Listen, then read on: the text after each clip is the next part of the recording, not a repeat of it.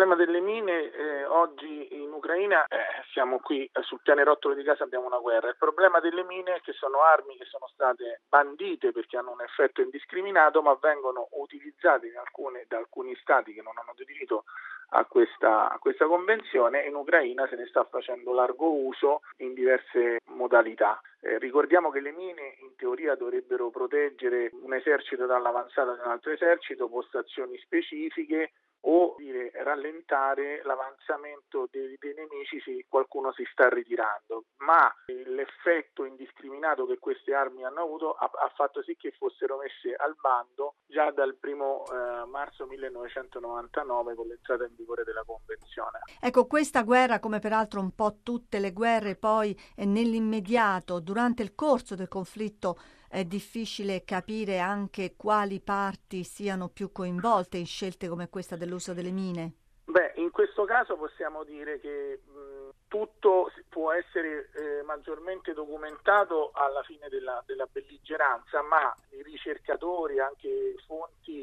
eh, come dire, presenti, spesso anche giornalisti, a noi ci è capitato proprio nel caso dell'Ucraina appunto di ricevere foto di cluster bomb, no? che ricordiamo sono anche altre armi che contengono molte submunizioni che vengono sparse diciamo, sul territorio, ehm, ci sono delle, delle prove anche di, di, uso antecedente, per esempio nel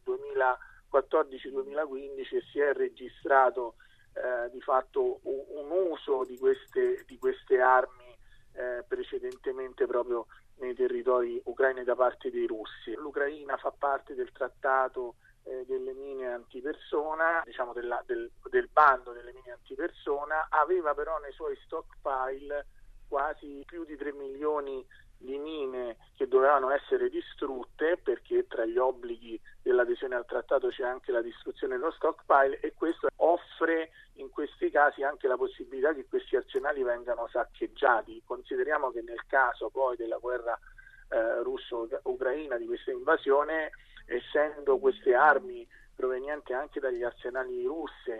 precedentemente provenienti dagli arsenali russi, sarà anche difficile no, distinguerne evidentemente l'utilizzo. Giuseppe Schiavello, stiamo parlando sì. degli otto anni di conflitto nell'est dell'Ucraina che hanno eh, preceduto l'invasione della Russia a febbraio scorso. Sì, sì, hanno usato a Donetsk e Lugansk, c'è stata la prova di utilizzo da parte dei russi di alcune, alcune mine. Ci sono circa sette le mine che sono state utilizzate, da queste ce ne sono alcune a pressione, alcune che possiamo dire a strappo, alcune a frammentazione, sono state punte rilevate, c'erano prove fotografiche, quindi la Russia non ha mai neanche negato di aver eh, utilizzato queste armi. Diverso un po' anche in questo caso è l'approccio sulle cluster bomb, perché nel caso delle cluster bomb eh, neanche l'Ucraina fa parte di questo trattato,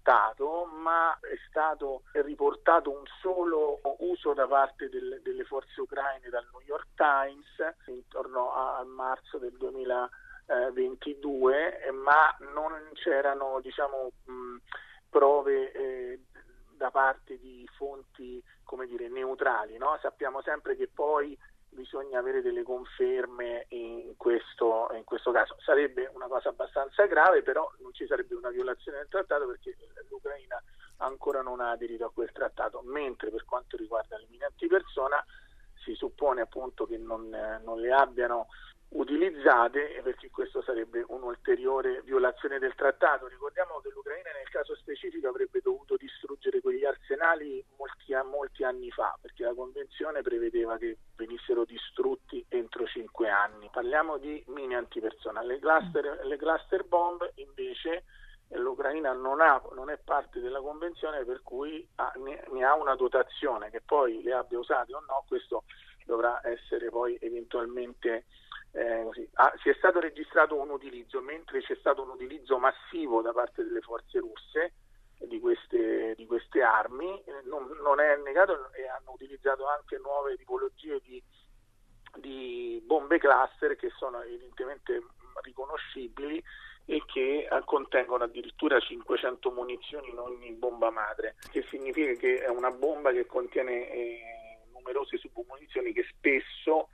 rimangono in grande percentuale inesplose ed instabili sul, ter- sul terreno. Queste vengono utilizzate anche in centri abitati e questo è particolarmente grave. Ricordiamo la posizione della Russia per quanto riguarda le convenzioni, mine antipersone e cluster bomb. Non ha aderito a nessuna delle due, eh, delle due convenzioni, eh, quindi si è riservata sia la produzione, infatti è uno Stato produttore, sia l'utilizzo di queste, di queste armi. Diciamo, non ha mai supportato questa convenzione, neanche quella sulle cluster. Parliamo di Zaporizia, la centrale nucleare. Sembra che i russi abbiano intenzione di ritirarsi. Si parla anche di materiale esplosivo che potrebbe essere lasciato vicino alla più grande centrale nucleare d'Europa. Ma eh, allora, questo fa parte di un utilizzo eh, a scopo di fatto terroristico eh, delle armi, perché spesso nelle ritirate vengono utilizzate delle armi, eh, così come le mine antipersona, o delle, del, diciamo, degli ordigni improvvisati affinché sia molto più difficile poter riprendere possesso e quindi l'operatività, in questo caso anche di, eh, di questa centrale, in maniera sicura da parte delle forze che si ritirano o fanno finta di ritirarsi. In realtà è un problema abbastanza connesso al disprezzo dei diritti umani, perché questo accade addirittura quando eh, si minano le case, i pozzi, diciamo addirittura si sono stati trovati in alcuni conflitti e, e spesso in, in, alcune case delle, delle, trappole esplosive, per esempio in un forno, piuttosto che vicino a un interruttore della luce o a un generatore del, del, di elettricità. È un utilizzo è un utilizzo evidentemente a scopo terroristico e certamente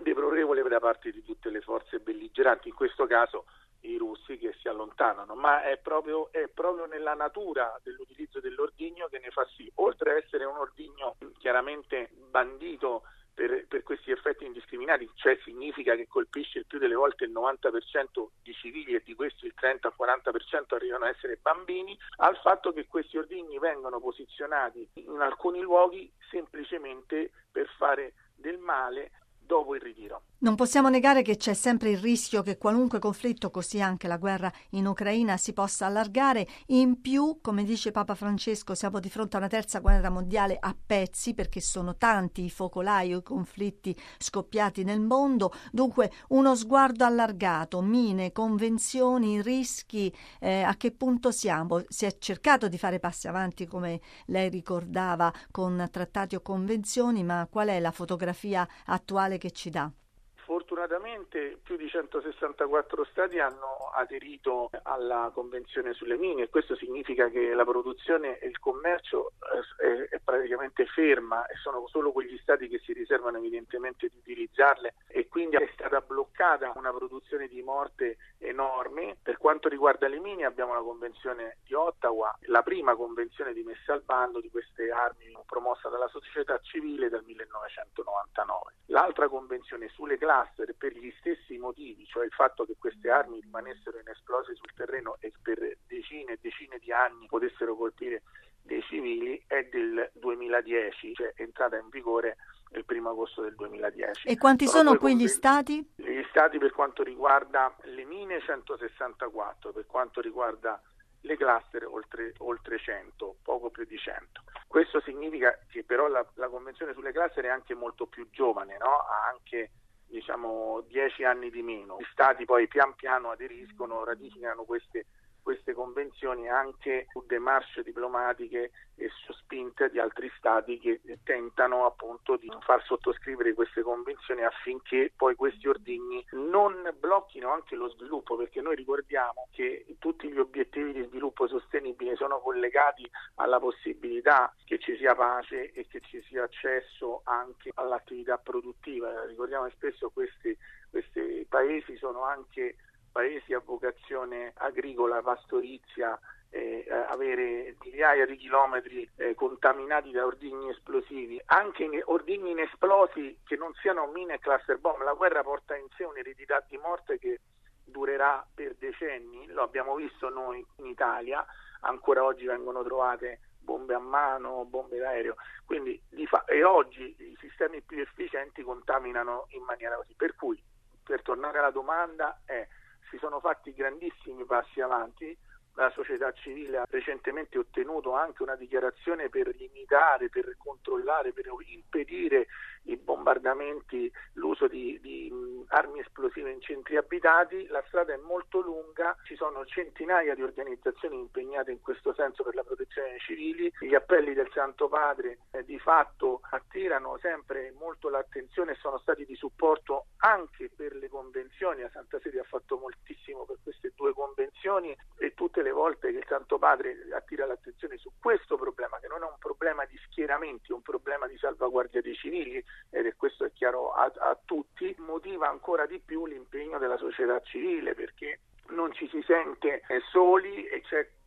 questa spinta a richiamare veramente eh, l'attenzione sull'atrocità della guerra e su chi ne è realmente vittima, i civili. Sono un popolo mondiale, non è più una questione se è un civile russo piuttosto che ucraino, piuttosto che siriano. Eh diventano le vittime predestinate di ogni conflitto, saranno quelli che ne pagheranno le conseguenze durante e successivamente. E su questo non c'è possibilità eh, di voler travisare parole, sui diritti umani non si può negoziare, i civili vanno protetti.